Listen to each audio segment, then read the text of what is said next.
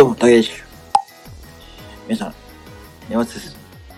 僕はずっと Kindle を書いてます。Kindle ばっかりです。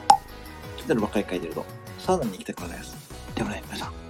サウナに行きすぎるとですね、コンビニをくじいちゃうみたいに、あんな変なこれだばっかり言うようになっちゃうでしょ。だからね、絶対ね、サウナに行くときはですね、サウナに行く前は、コンビニ副店長のあんな変なこれだのね、あんな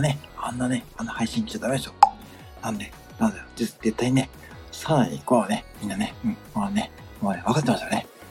サウナはね、とってもね、気持ちいいんですけども、ね、コンビニ副店長のあんなこれだ配信聞いちゃうとですね、とってもね、サウナにね、悪影響を与えるんで、ぜひですね、やめた方がいいです。でですね、そう、コンビニ副店長ね、ちょ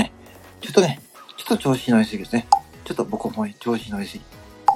ね、変な目標とかね、出してね。そう、だから、あんまり皆さんね、そう聞かない方がいいです。なんか僕みたいに、Kindle ばっかりね、家に引きこもって、Kindle ばっかり書いてた方が絶対いいと思うんで、僕のね、Kindle に対するね、配信とかね、健康のね、配信とか聞いた方がいいです。だから、絶対ね、コンビニ副店長のあんなコネタ配信聞くよりも、僕のね、コネタ配信聞いて、僕はコネタ配信絶対やります。だって、あんなコネタ配信やるとね、